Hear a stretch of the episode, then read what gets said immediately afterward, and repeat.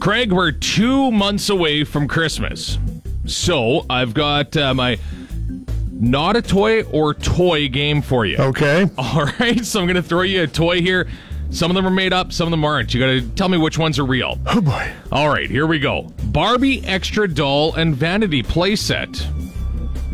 That's got to be real. It is, yep. How about the Hot Wheels crash and burn and lose your license game?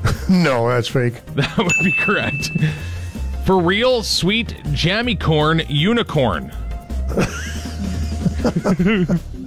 Been too long since I've been a kid, I guess. Um, I'll say real. You'd be correct. Magic Mixie's cauldron. Oh, that's a tough one. I'll fake.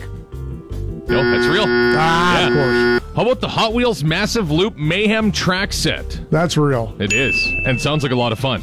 Indeed. Na na na, surprise kitty cat scamper. Fake. No, it's real. That's- yeah. Oh, you my get the kitty cat camper.